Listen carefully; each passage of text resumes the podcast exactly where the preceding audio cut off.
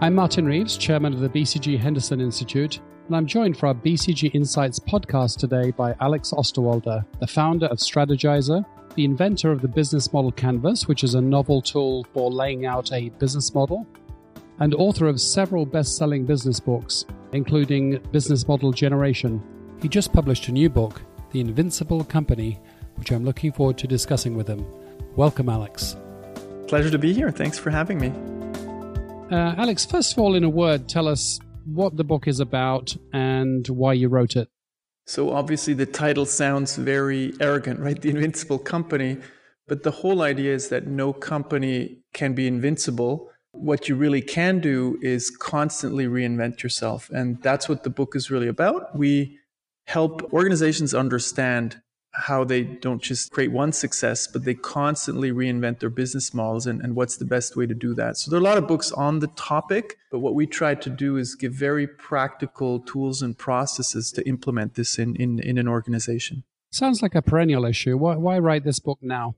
You know, the first thing my co author and myself, Yves Pigneur, we always ask when we write another book does the world need another business book? And it's pretty arrogant to say yes to that um, because so many great books have already been written. But from our work, you know, we've seen that there are very few companies that are good at constantly reinventing themselves, at constantly reinventing their business models. So we thought with the right tools, with the right content, we make very visual books.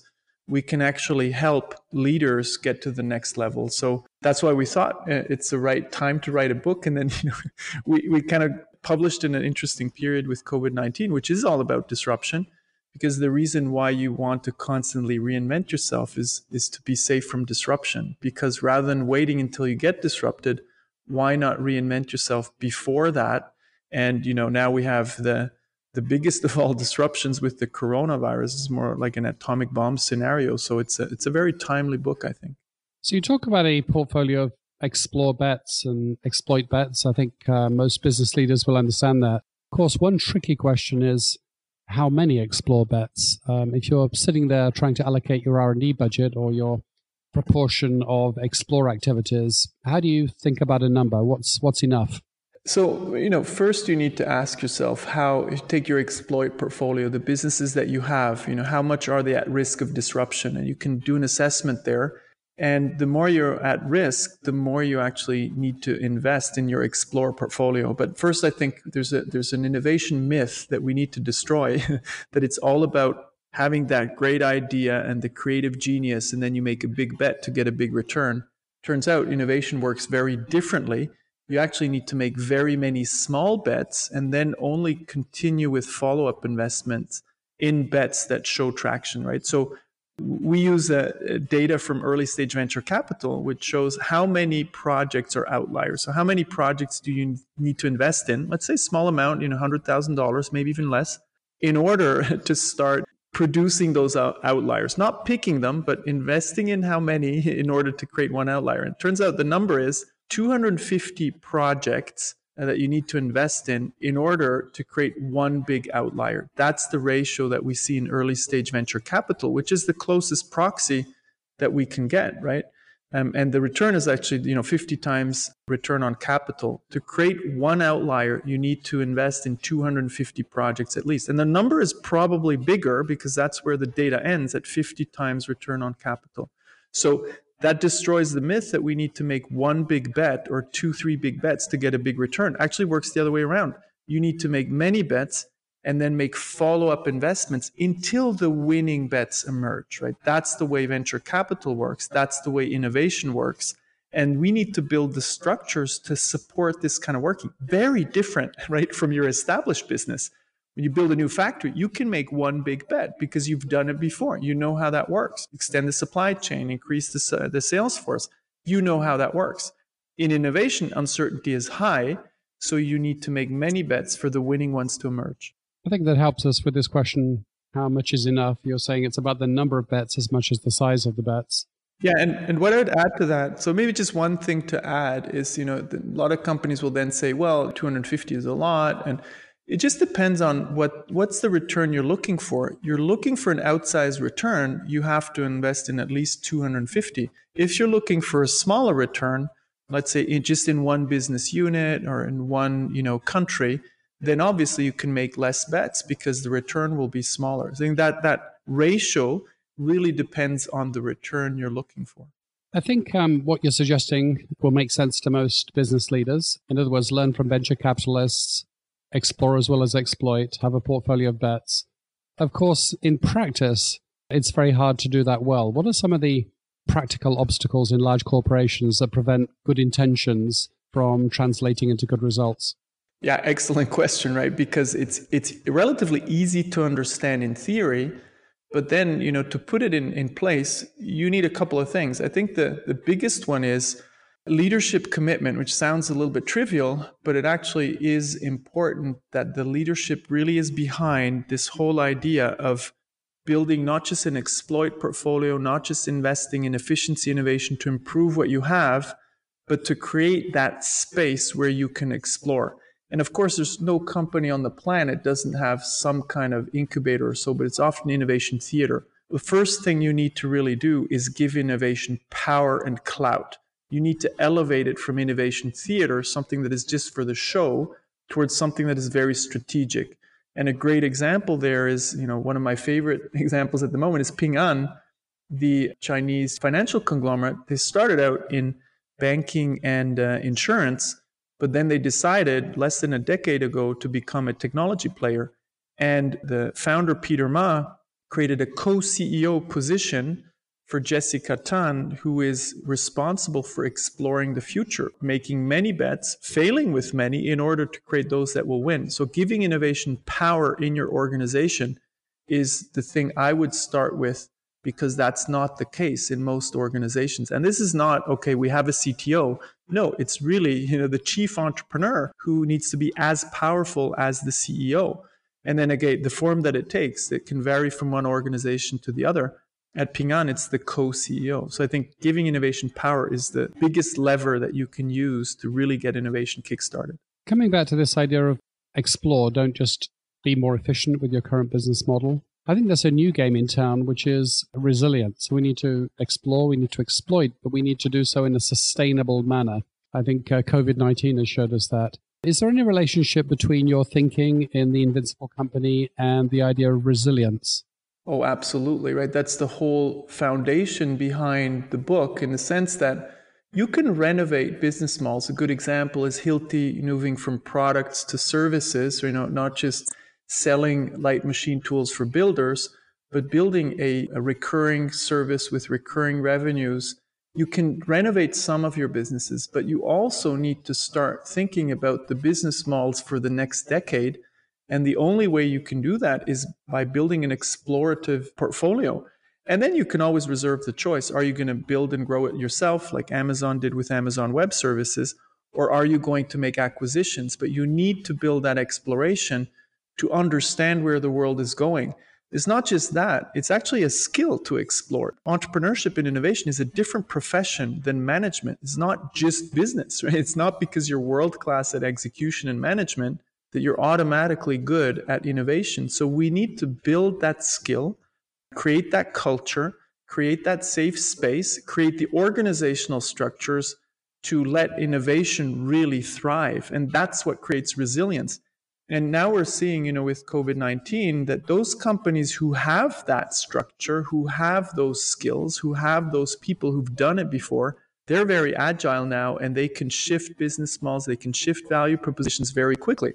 Obviously, okay, this is a you know atomic bomb scenario. So you know if you're in the airline business, you can do whatever you want. There's not not that much you can do, but in, in, general, you know you can build that resilience. And what was good enough 10, 20 years ago in terms of resilience is not good enough anymore. Product innovation, better pricing, great quality, that's just normal today to even start, you know, start being in the game. Where the real difference comes from is superior business models and the capability to constantly reinvent yourself. That is the, the new game when it comes to strategic uh, differentiation and strategic competitive advantage it is a different kind of competitive advantage, building that resilience into your organizational structure. So let's double click on COVID 19 that you mentioned.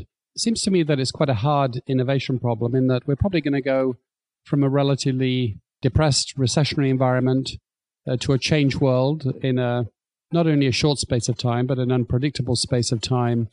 And the signals are going to be, be very complicated, right? We're going to see things changing, some temporary shifts in behaviors, changes in government policy. If you're one of these invincible companies, are there special skills that you need to deploy in the case of COVID 19 in order to be able to tune into and exploit this emerging new reality? So I, I think you know there is just this big shift towards exploration that now almost every company is facing. Maybe not Netflix or so, they're benefiting from from this at the moment.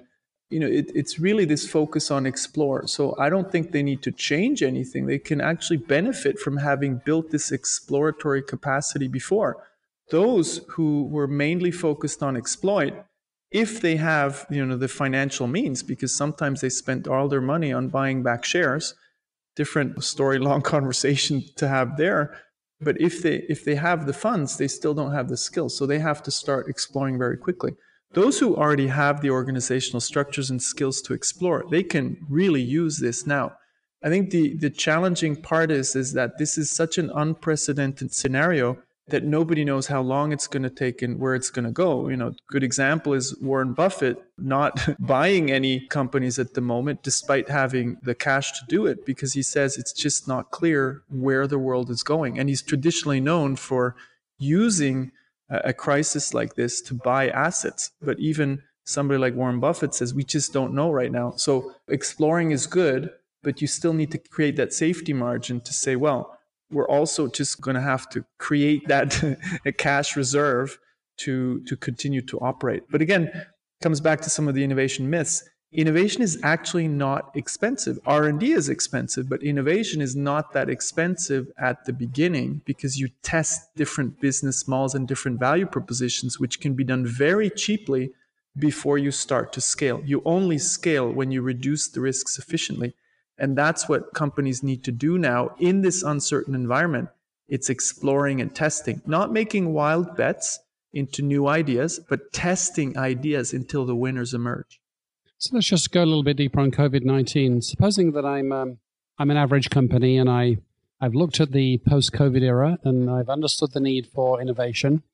And I've determined that the world is going to be more digital and there's going to be less congregation and people are going to be more fearful and there's going to be a greater emphasis on hygiene, a greater emphasis on convenience. So I think everybody has gotten that far. How do you go further, and what distinguishes those companies that go deeper and more specific and get more traction on actually creating new businesses? The whole lean startup movement that was launched uh, by Steve Blank and then you know pushed further um, with uh, Eric Ries brings part of that answer companies today are in an uncertain world and the only thing you can do is rigorously test your ideas before you make big investments. So what does that actually mean? That means you shape the value proposition the business models very quickly around those market opportunities that you see. Could be around digitization could be you know opportunities that arise from covid-19 but then you need to ask okay what are the fundamental assumptions underlying this idea? And those are the ones you test and the hard part in innovation is not finding the idea, it's adapting the idea until you find a value proposition that customers care about and a business model that can scale. That's the hard part in innovation. So, what you really want to do now is rigorously test extremely fast. And that usually doesn't even mean building something. There's another myth. People think, oh, innovation and testing, I need to build a prototype. No, you don't. The first thing that you need to understand is do those customer jobs, pains, and gains exist that you believe are there for you to even build a value proposition and business model around that? So, very rapid testing, that's the key thing. And then make evidence based investments in those ideas that show most traction. That's the skill that companies need to hone. Some already know how to do that. They have the processes to do that. They have the metrics to do that. They have the incentives to do that some have to figure this out very quickly because it's a matter of survival now. I noticed an interesting thing, Alex, which is a lot of the examples in your book Tencent, Apple, Ping An, Amazon transcend traditional industry boundaries. You might call them platform players or multi industry players.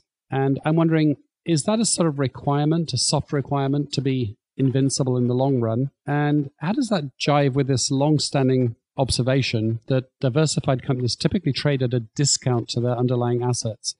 Yeah, so I think there, there, there are two things there. Well, number one, we don't have the scientific research to say that you know all of the you know new emerging players they're all transcending industry boundaries, but we do see a pattern from all of the research that we've done. But I, you know, it's maybe not rigorously scientific enough, but it's clear. You know, take an example like Ping An.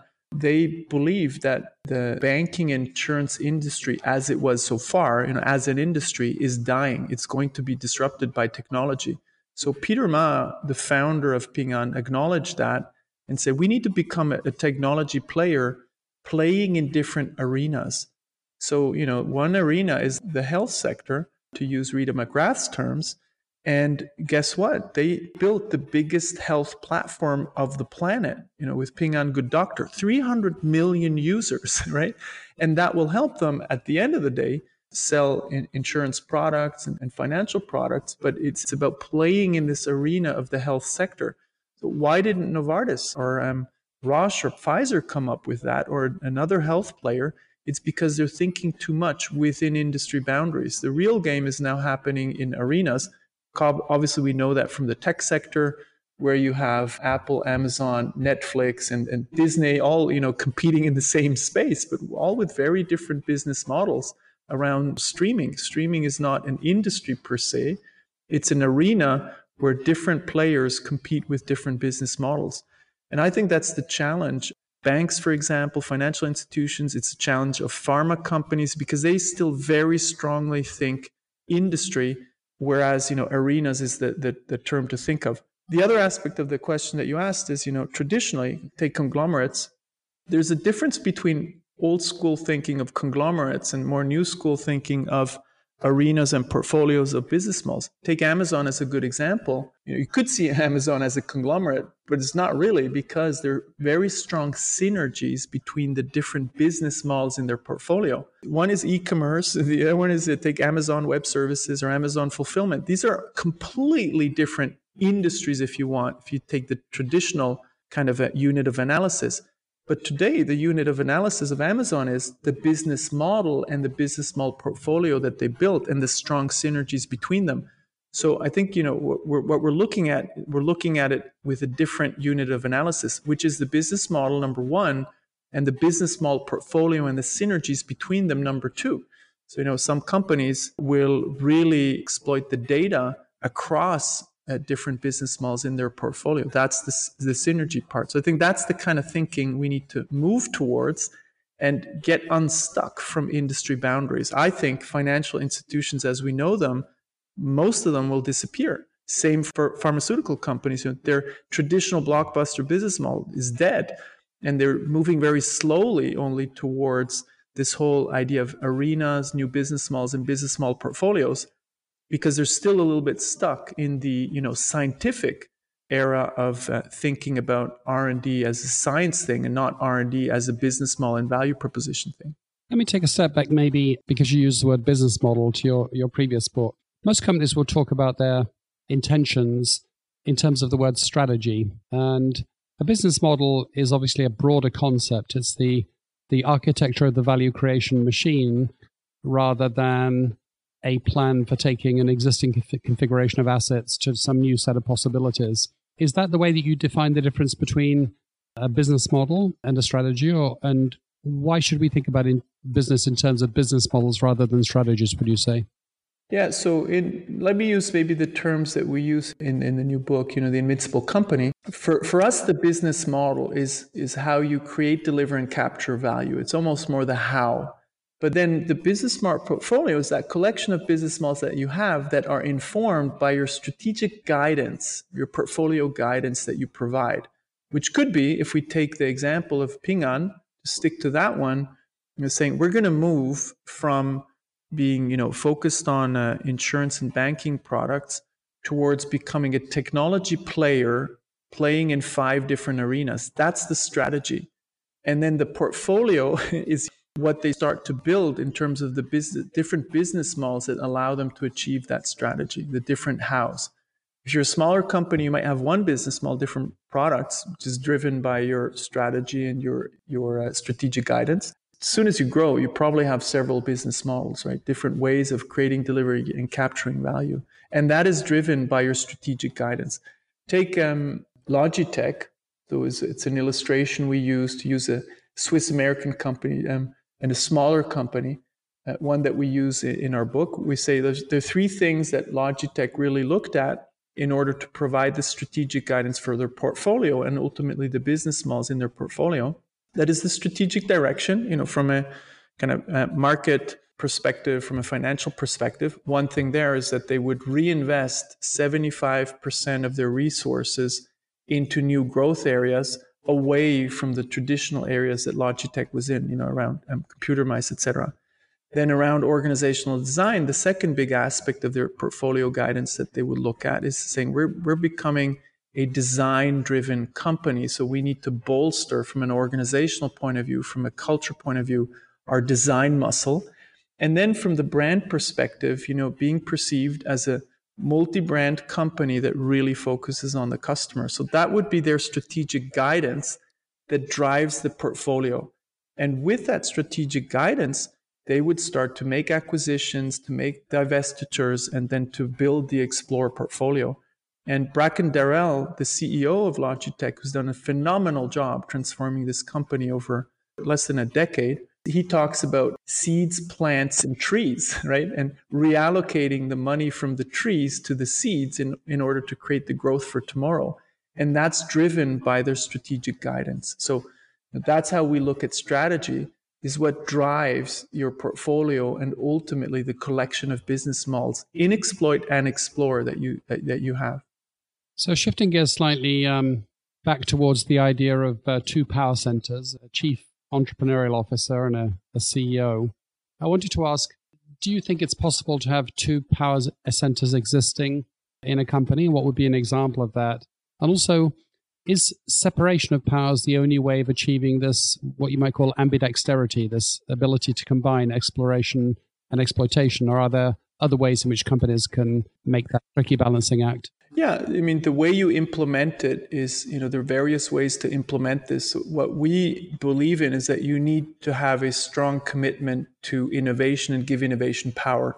And that can be as simple as the CEO spending, you know, 50% of his or her time on innovation. So that's kind of where we we say that's the barrier. I like to call it the Rita McGrath test, you know, Columbia scholar. She likes to say that look at the CEO's agenda and you will know how seriously he or she takes innovation by just looking at the time commitment. So if you take Bracken Darrell that I just mentioned, you know, he would spend anywhere between 40 to 70% of his time on innovation.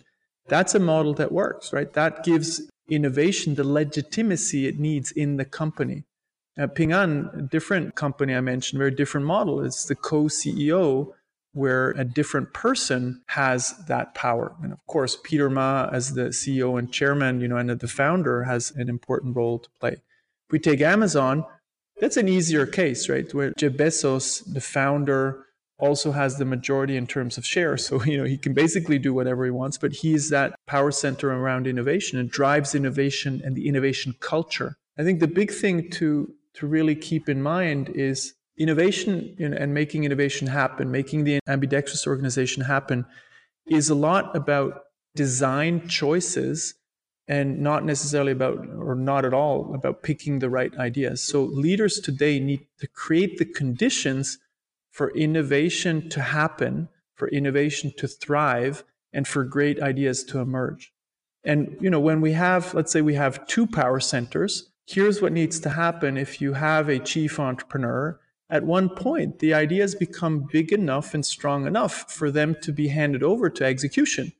You know, some some leaders that that we work with, they would say that's around ten million dollars in revenues. That's not an exploration anymore, right? So it's not about it. It's not your turf anymore. You need you need to move something out of exploration into execution. In our book, we call that transfer, and that's incredibly important that you have that partnership between explore and exploit. Whoever does that, is it the same person, the CEO, or is it two power centers?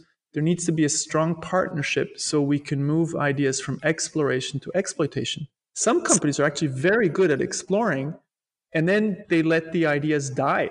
My colleague Tendayi calls this homeless ideas that never find a home in the company because this strong partnership between explore and exploit didn't happen. Take Amazon Web Services, they had to create an own P&L. Amazon Web Services didn't have a home at Amazon, so they had to create a home. Uh, sometimes there is a very clear home from the beginning because it's more of a new product, uh, a new value propositions in the same business model. But those are governance decisions that need to be made very clearly and, and explicit so for this to even work.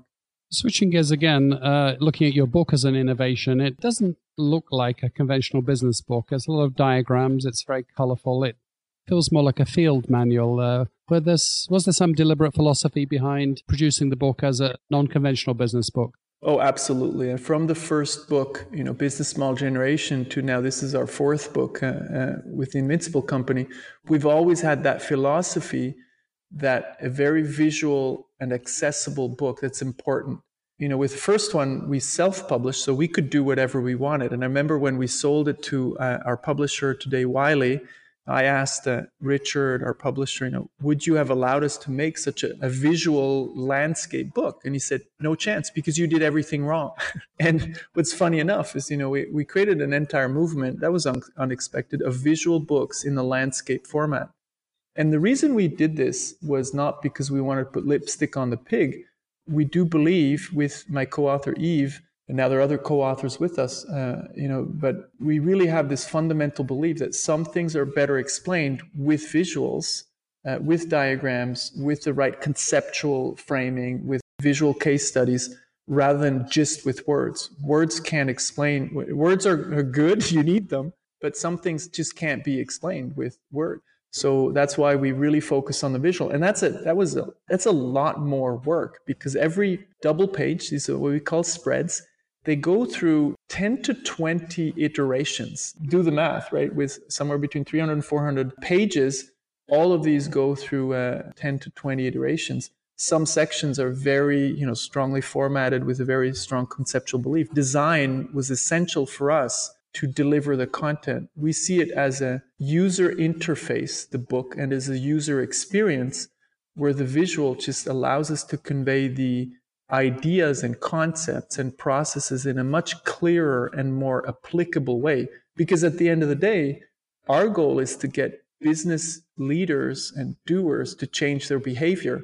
So we need them to really understand the ideas and then be able to take them right away and apply them so they don't have to do a lot of translation. That's only if you have a very good user experience with the book. So we invest heavily, heavily, heavily in the design of these kinds of books. Thank you very much for your time with us today, Alex, uh, and sharing your insights on the Invincible Company. And uh, I look forward to recommending your book to uh, my, my, clients and uh, to exploring these ideas further. Thank you again. Thanks for having me, Martin. It was a pleasure.